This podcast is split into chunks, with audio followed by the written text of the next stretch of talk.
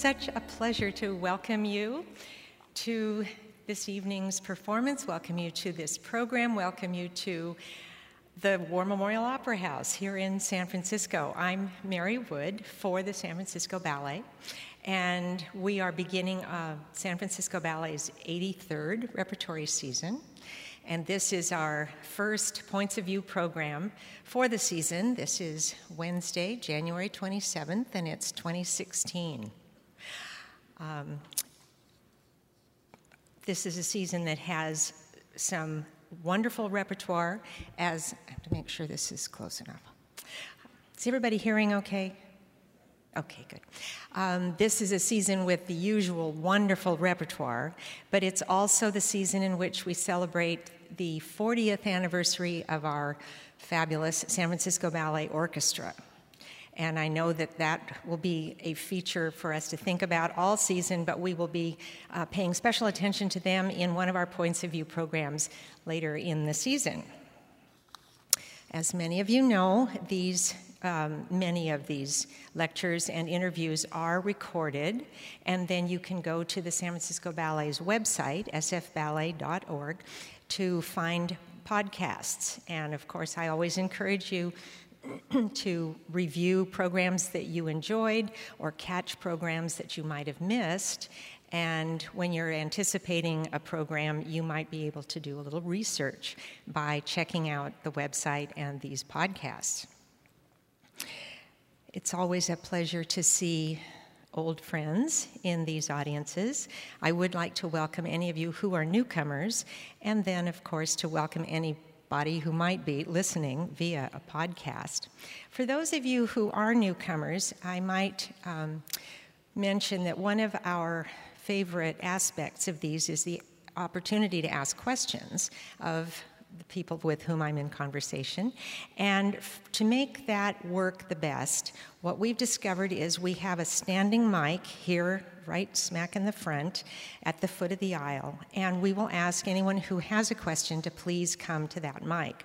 So as you're listening to our conversation and you're thinking of questions, start anticipating that you'll want to get up and move to where you can approach the mic for questions. This evening, we are going to enjoy a reprise of the always popular Rubies, choreographed by George Balanchine to the wonderful music of Stravinsky. And that will be followed by a revival of Drink to Me Only with Thine Eyes, the only ballet this season by popular choreographer Mark Morris. And then we will all be treated to the world premiere tonight of um, the second ballet created for San Francisco Ballet by the extraordinarily popular young choreographer Liam Scarlett. The ballet tonight is Fearful Symmetries to music of John Adams. Scarlett's first piece, as you recall, was the very popular Hummingbird uh, two seasons ago that was encored last season. So I will be in conversation this evening with folks who are really going to have a lot to be able to say about fearful symmetries. I'll start introducing Lorena Feijoo, who has been a principal dancer with the company since she joined in 1999. But who's counting? Nobody, I hope.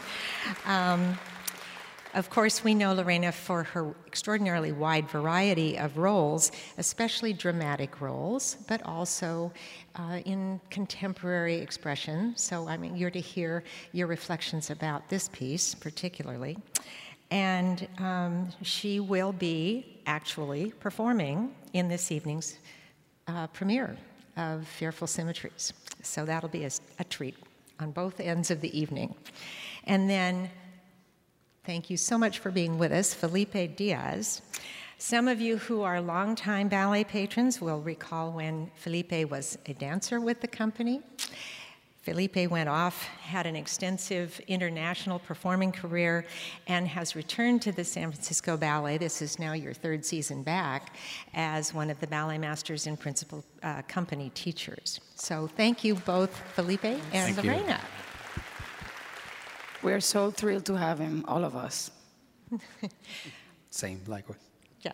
So um, now the things that we want to know are um, how to help us enjoy this new piece, things that you can tell us about Fearful Symmetries and working with Liam Scarlett and interpreting that music. Um, the John Adams music is not un- not just this piece, but his music is not unfamiliar to San Francisco Ballet patrons. So, what's going to make this particular evening special? Um, I can shuffle my cards, or I can just ask Felipe. Why don't I start with Felipe? Um, your role is that of ballet master, which means that you are working with the choreographer. And it occurred to me to uh, wonder if you could tell us, having been a dancer performing in the ballets of great choreographers all over the world, how has it been to change what side of the room you're on and become the ballet master for these great choreographers? Well, I think um, it's all a matter of perspective. Uh, once you separate yourself from being a dancer and you're now in the front, um, you gain perspective and you gain a little bit of distance, and things are very clear, very evident. Um, and then again, um, you also feel very connected to what the dancers are going through, just because it feels very recent to me. I didn't re- uh, retire from dance very long ago, so it still feels quite close to me. Um, I get um, very much into their dance and very sort of passionate about their work, their rehearsal process, and obviously their performance. Um, every every choreographer is very different um, in the way they work, um, and as a ballet master, I have found just through trial and error and my my own personal experiences that uh, one has to become very sort of sensitized to each uh, each choreographer's way of working. Um, some want a lot of help, some want very little help, uh, but you should always just be there, supporting, helping as much as you can. Maybe sometimes uh, less actively than others, but always there supporting. I think it must be. Um, I, I wondered when I thought about you going into the room, and I thought, do you prepare yourself differently? You say s- the choreographers work differently. Do you prepare yourself differently when you walk into a room? For instance, you know you're going to work with Liam Scarlett. What? How do you prepare to walk into that rehearsal? Well, excuse me. Um, if it's the first time working with that one choreographer, it, it takes a little bit of time, you know, for, for the relationship to build and to know each other. Um, with Liam, you know, our first time working together was uh, with Hummingbird, but uh, it was very evident to me, and, and it was very quick that we connected very well, and that I understood him, and that I knew what he required of me, almost in a silent way, without him even having to ask me. I felt like I was um, on the same plane with him as far as what he needed from me. Um, so now, having worked with him for Hummingbird um, and being part of the Frankenstein um, um, rehearsals we had in London, and now here for Fearful Symmetries, I feel even closer. And uh, so I, I, I know what he what he's expecting of me, and I know what he requires. Yeah. Uh, we're going to lift something he just dropped, which was a conversation about Frankenstein. We're going to put it over here and maybe come back to it. That's a fascinating thing. Um, Lorena, almost in the same vein, uh, you have worked with countless choreographers and in a huge repertoire where you have had to learn existing roles and you have created roles. And so, asking you the same question when you walk into the room with a new choreographer, maybe an unfamiliar choreographer, how do you prepare? And I think part of what Felipe does is what we all do, and uh, it helps tremendously to be intuitive.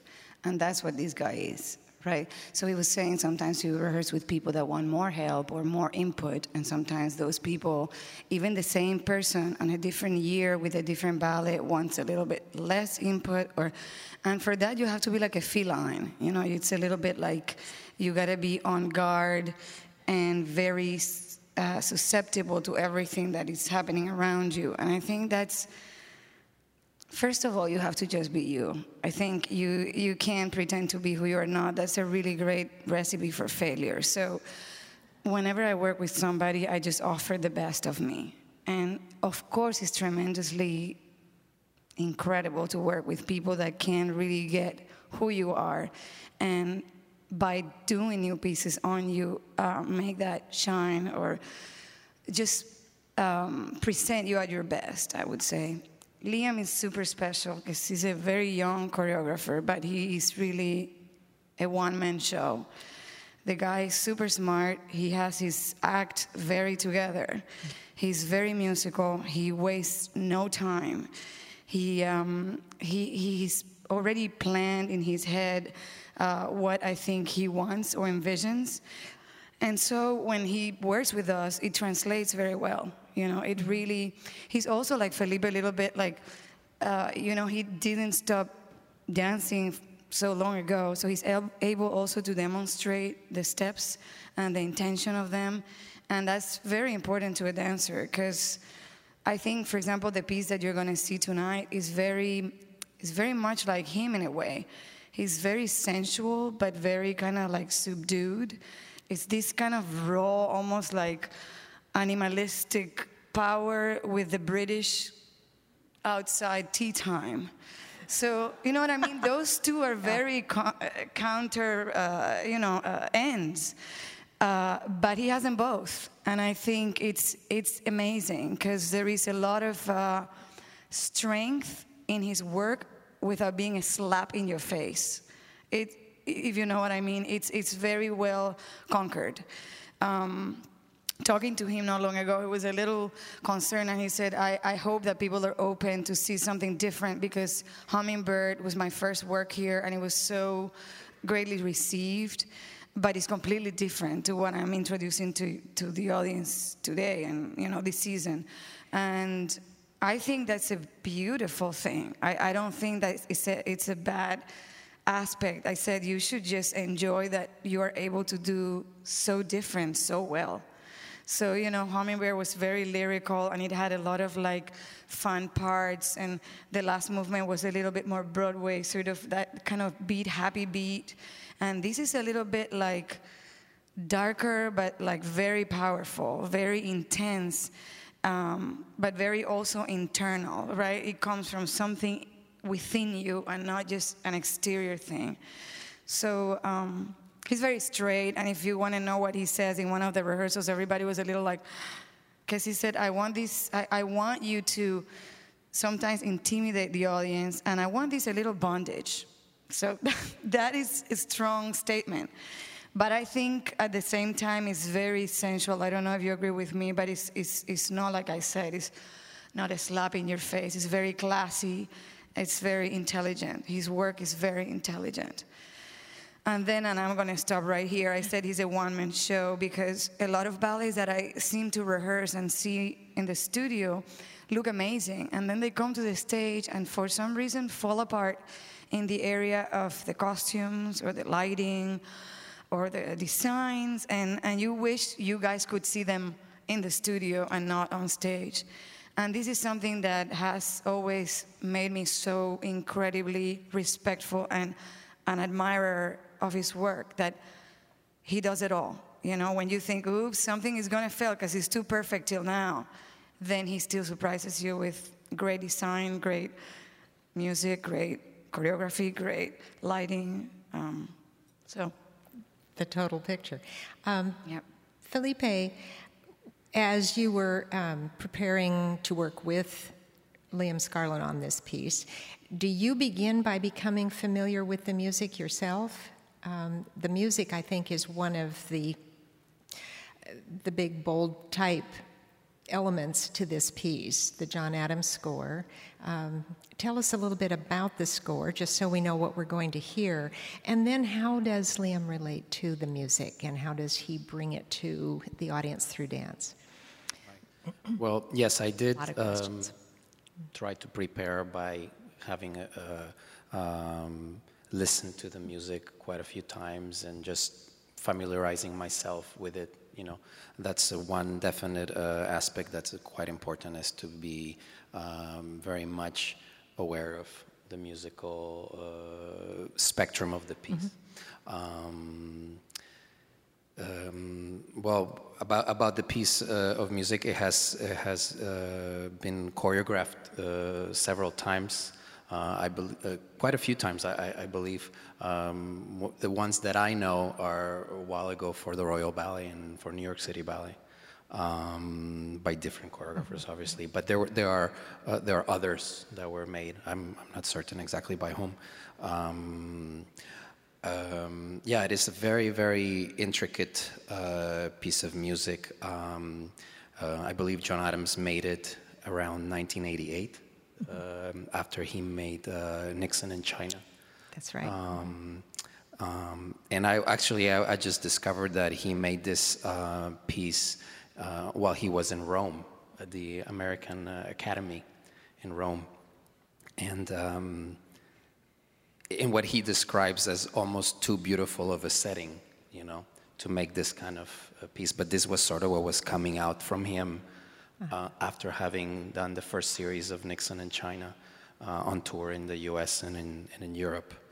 Um, Let me just quickly interrupt. Most of you probably know this, but uh, this is an opera that has been performed here at the San Francisco Opera, Nixon in China. Yes, yes. As well as I think in Houston.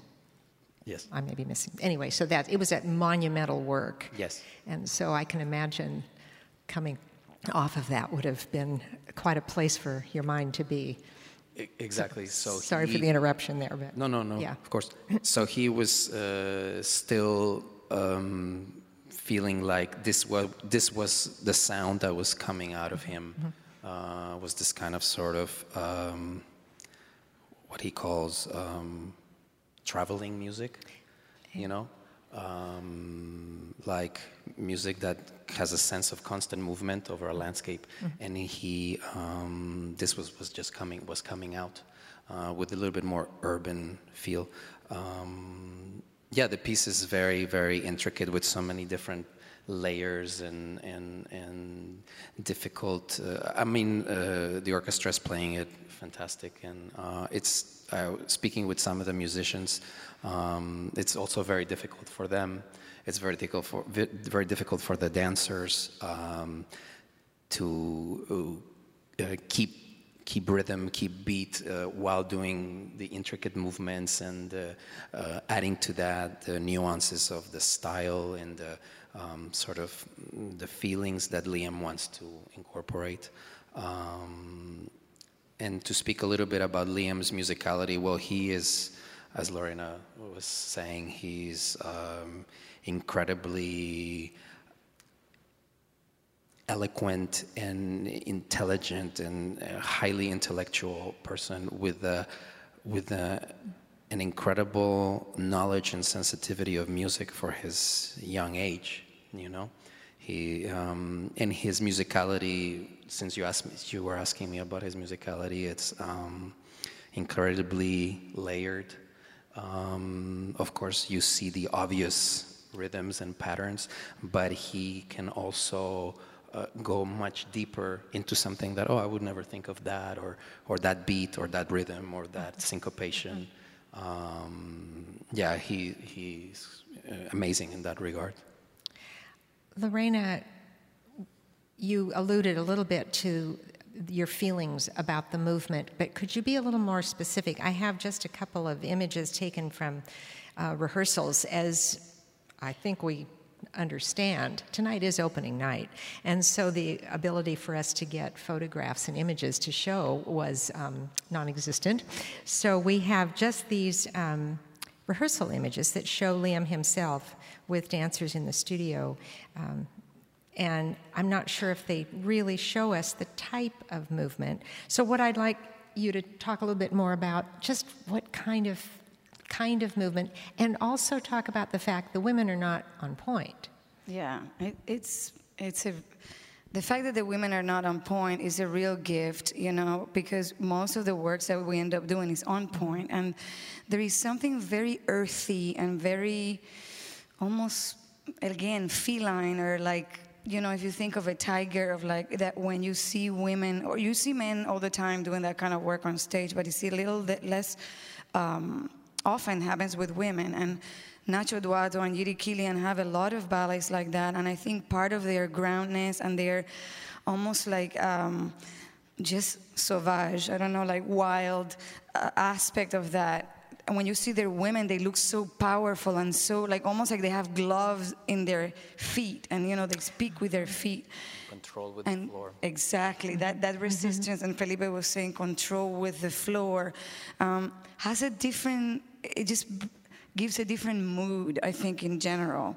Um, also, you're less up, you know, you're less always on, on your, being on your toes. In, I mean, invariably, you have to be always lifted and up. And this gives you the possibility of, of like skimming the floor and being like just terrain and like earthy and grounded. His movement is just him. I think it's him. When you watch him move, it's just delicious. I mean, like, I don't know how to express it. Like, sometimes, you know, those questions when they tell you, can you give me in one line or in one word what this man is? That's the word. He's, he is an amazing partner, too. That's why I think, you know, there is certain uh, pyrotechnia to his work, which is, Felipe can tell you about, too. For guys, is is rough because we have lifts and throws arounds and swirls at no time. Uh, this, this particular ballet is quite quick. So I think he's able to imagine that because he's able to do it. And he's able to execute it. And when somebody goes like, oh, I don't think he goes like, this is what I want. And in, in a second, um, I have also worked with incredible partners and strong people, and he is so strong. But the strength comes from doing the things the right way, right? It's, it's not just pure lifting 200 kilos. It's just how do you get those 200 kilos up? And it's shaping your body. And one of the things that I have encountered mm, incredibly effective, especially for the boys. We've had rehearsals where he has asked the boys to leave the girl.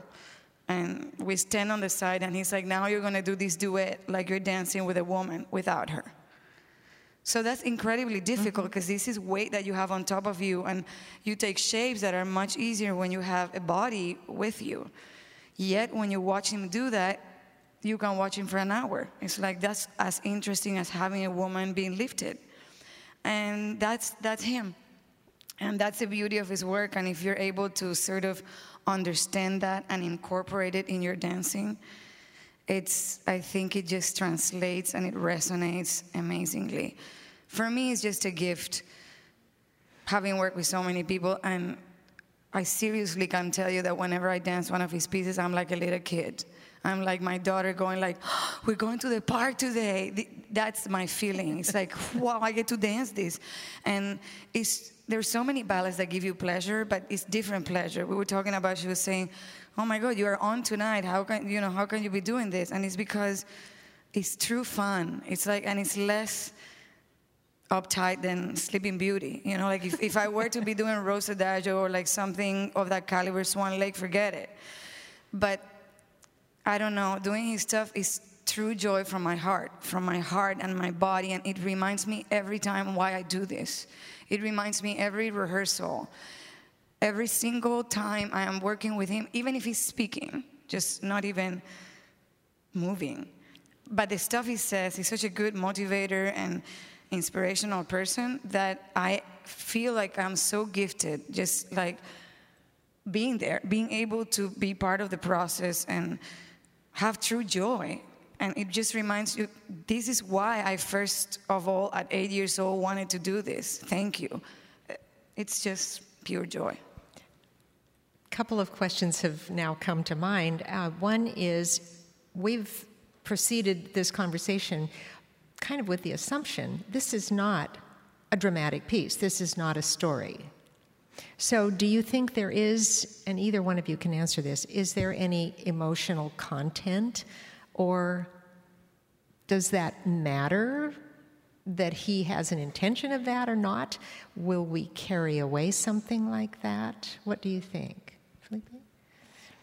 Well, you know, some choreographers um, talk to the dancers and say, "Oh, my piece is about this, that, and the other."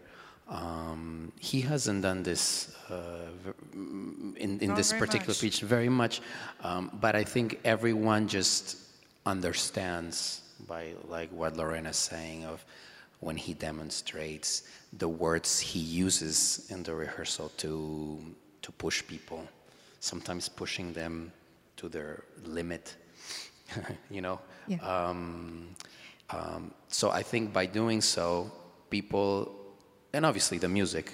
Um, it's quite descriptive, you know, in the in the sound, in the in the way you want to move. Um,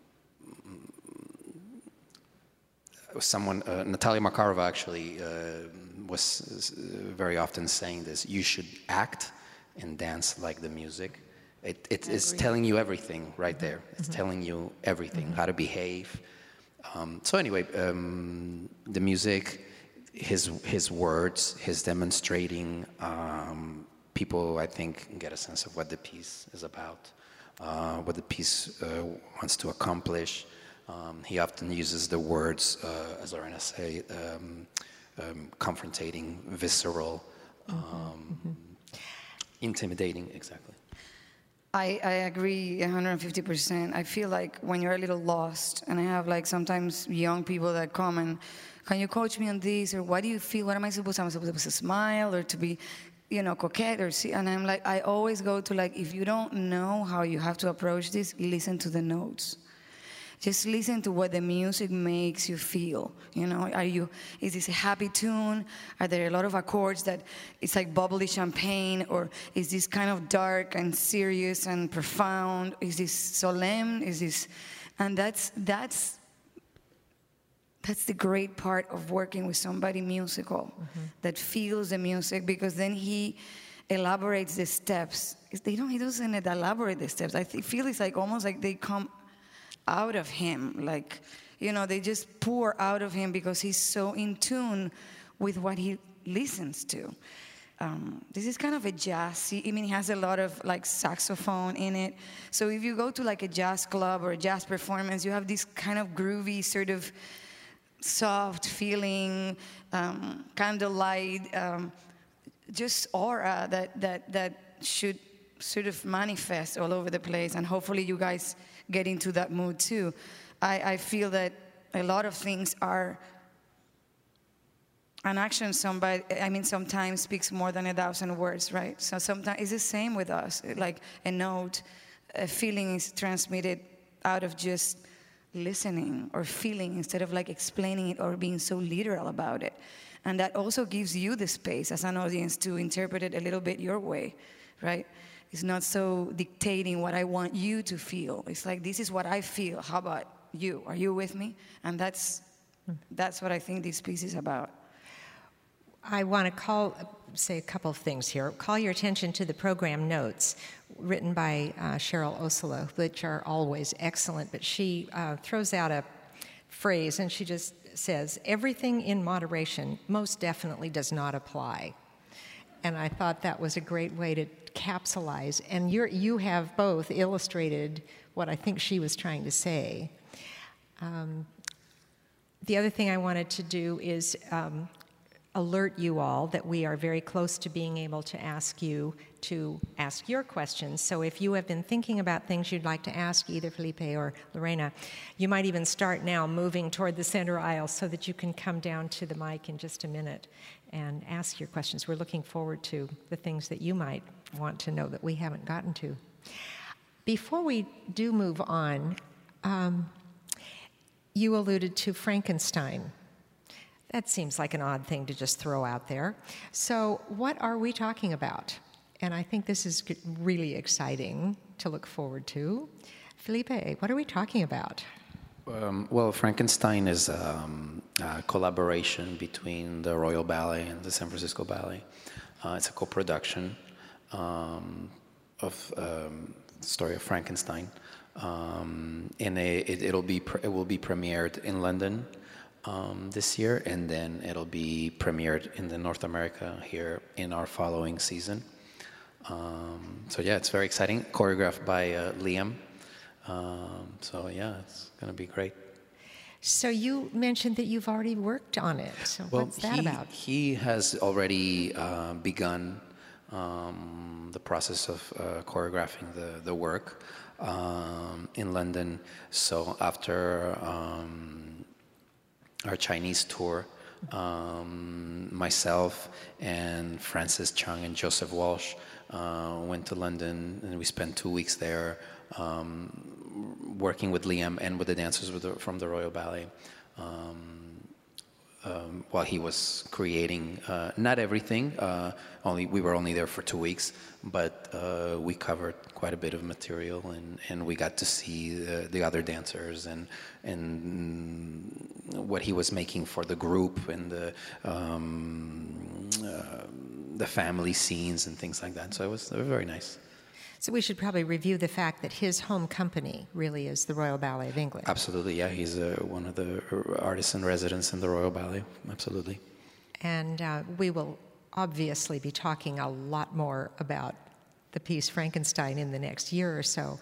But uh, I'm just remembering that when we did a similar collaboration on Christopher Wheeldon's Cinderella, mm-hmm. and it um, it emerged that there were some challenges to being in two places on the opposite sides of the world, yes. choreographing one ballet. Well, um, th- that one was a little bit different. Um, uh, uh, I was actually st- still working in Europe for the Dutch National while Christopher yeah. was uh, making it both here and there. And the difference was that um, he made some of the piece here and he made uh, it was pretty much half and half, half there, half here. In this case, with Frankenstein, um, I think because it'll be premiere there, uh, he will work mainly with with them.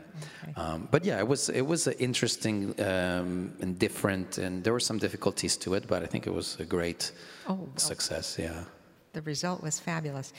Um, so we've seen Hummingbird, and that's one aspect of Liam Scarlett. And now we're going to see Fearful Symmetries, which sounds like it's quite different. And then we can look forward to storytelling next season. How are we doing out there? Does somebody have questions? If you have a question, would you please come to the to the mic now and let's get started on that. Someone is moving forward. While can, she gets there, yeah. I just wanted to add that in one of these uh, conversations with Liam that he had with the board and the principal dancers and stuff, he just mentioned that not to be afraid that it was not going to be the Frankenstein monster movies that everybody's used to, sort of familiar with, that it was more based on his love letters and the whole um, idyll. I don't know how you say that word in English, but the, the, the, the romance and the, the love letters that he wrote to, to her lover. So just think of it not as a monstrous, uh, that was not his main um, interest in, in the piece. It's, uh, I mean, research it and, and, and go to the website. I'm sure there will be notes and stuff, but it was more of a romantic story than a love story than just uh, the cables coming out of and the doctor and the, the monster. Mm. Okay, can we have your question now? And just step right up into the mic.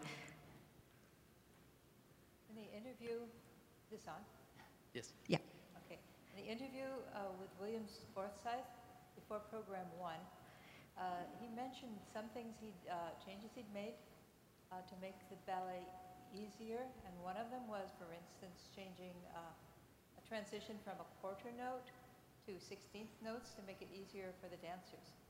And I've heard dancers talk about counting all the time. Is this something that needs, is this something that's an issue with this dance? And do dancers have to have minds that are different from the rest of us who can't imagine counting 16th notes? Um, I, in case everybody didn't quite get it, it was has to do with counting and how dancers count. And both of you, I know, have musical training. How can you explain counting and 16th notes and breaking down the counts? Yeah, I, I, mean, I think every brain works differently, including dancers. I know that there are dancers like Joan Boada that never counts for his life. And I am part of that club, if you let me. Um, I rather go with with rhythm. I rather even learn things on rhythm and no numbers. I hate concentrating on numbers because it takes away to me from my enjoyment of the moment. I, I rather you tell me this goes on ta, ta, ta, ra, kick than one and two, three, four. But some people are, have more reassurance by having the numbers in their heads. Um, when you work with intricate pieces of music, not everybody has the ability to hear the pauses, uh, the sounds, uh, the notes a little quicker at the end of or the beginning of something. So they do need numbers. Um, I think it's a challenge when we work at the pace that we work here, which is very fast. Um, honestly, for me, it's, it's worse to have numbers than understand rhythm. But it's uh, they're very it's very well needed technique for some people and for putting an ensemble or a group of people together where all minds are not the same or the preferences are completely different. So I'm, I'm glad you addressed that. Felipe do you want to add anything to that? I was thinking more from the point of view of the ensemble. Uh, yes, well, th- this piece is, as I said before, diffi- uh, musically difficult, and there are moments where you have to count there are moments where it's almost better not to count and hear uh, sounds. You know, you need sometimes maybe a musical cue here and there. Um, it depends. I think you have to be uh, flexible a little bit in that sense. As Lorena said, some dancers count, some dancers listen. I think in this piece you have to do a little bit of both.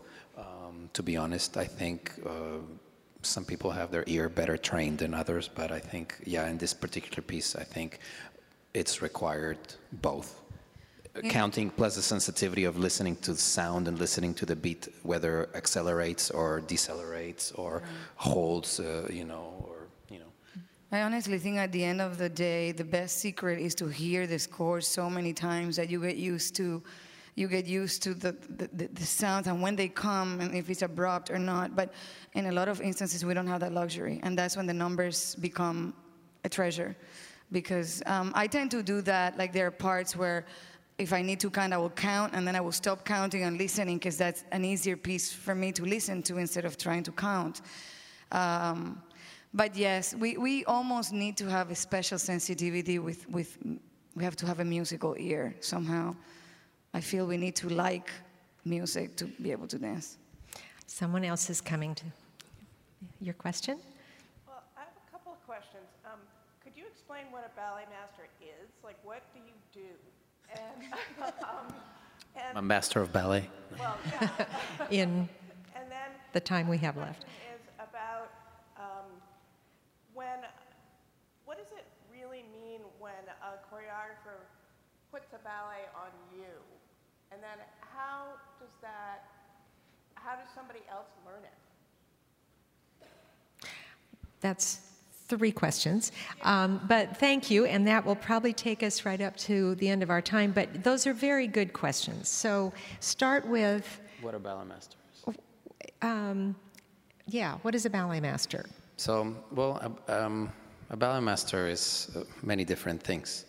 Um, one of them is being sort of a psychologist to dancers and, and and there are different moods on different days. But no, no, that's just joking. It's true. Um, it is true. But uh, um, seriously speaking, um, no, a ballet master basically is the person uh, responsible for a particular piece, the person responsible for that piece, uh, whether it's a creation or a revival, for that piece to be brought back, um, put on stage. It's the person who documents, if it's a new creation, the person who documents uh, the piece so that over time the piece remains and it doesn't dilute. And um, if we were to do this ballet 20 years from today, I would have to be able to look at my notes, look at my videos, and be able to put this piece back together exactly as is. And that's my responsibility and that's my duty. So that's one of the aspects of being a ballet master, as well as uh, there's different terminology, I guess. There's also uh, the coach, coaching aspect. Uh, if you're rehearsing uh, ballets that require uh, more sort of detailed, specific coaching, like, more classical work, narrative work. Um, but basically, you are the the French word is a répétiteur, which means rep repetitor, like repetition you know, rehearsing, re repeat things over and over.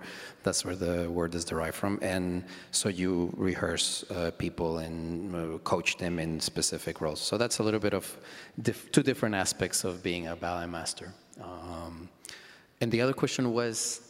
Um, there was, what does it mean to have a piece set on you? So maybe you could, I think that's what I heard.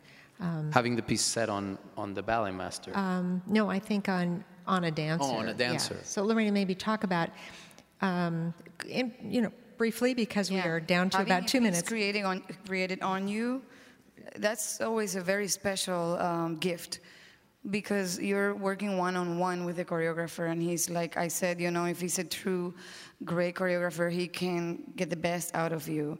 And in case of in the case of Liam, for example, wh- when I see the other cast do it it's so wonderful. It's, it's, um, it's amazing that he hasn't worked with a company that long ago, but he still picks incredible people, very different sometimes for the same part, mm-hmm. uh, and, and, it works. So that's that's an aspect that it's uh, precious to all of us.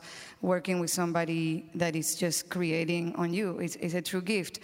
Uh, that's the best gift to a dancer, I think. Um, and, and the contrast to having a work created on you would be to learn a piece that's in the existing repertoire. And I think if you could briefly explain how that happens, um, a work is created, um, Frankenstein is created in England, and then the ballet masters are going to come to San Francisco Ballet and they're going to stage it, and you're going to have to learn it. How, did, how does that get transmitted? I think it's a little bit the job of everybody. I think it's a little bit of how Felipe interprets and, and how accurate, which by the way is extremely accurate, takes the notes and then he, he transfers them to us. And it's, it's our job to try to, as clean and as clear as possible, get that information, but also just mold it to who we are, you know, not to be like cookie cutter and not, I, I don't want to look like Yuan Yuan. I don't expect to look like, you know, she's beautiful in her own way, and that's the beauty of this roster of principals.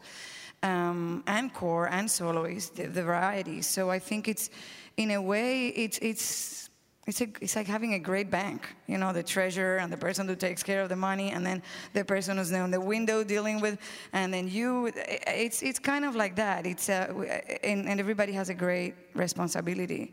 So I don't know if that answered your question, but. Uh, thank you. Um, before we do our final wrap up and say goodbye and move on, I do need to impart to you the um, exit choreography.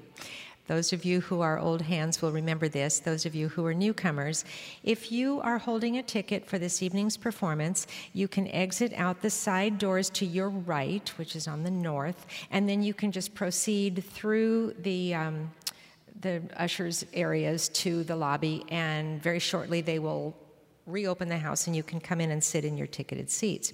If you're not holding a ticket for this evening's performance, we need to ask you to make a gentle exit into the night, going off to the right the way you came in. I understand there are probably seats available for this evening's performance, and so if you are absolutely intrigued and want to stay, you can go out the front way and go to the box office and get a ticket and come back in.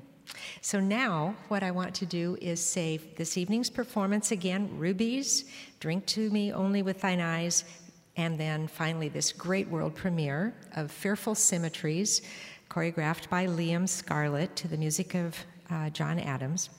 I want to thank Lorena Feijoo and Felipe Diaz for a wonderful conversation, and I hope they have helped your enjoyment of this evening's premiere. Thank you so much for coming, and we'll see you next week. Thank you.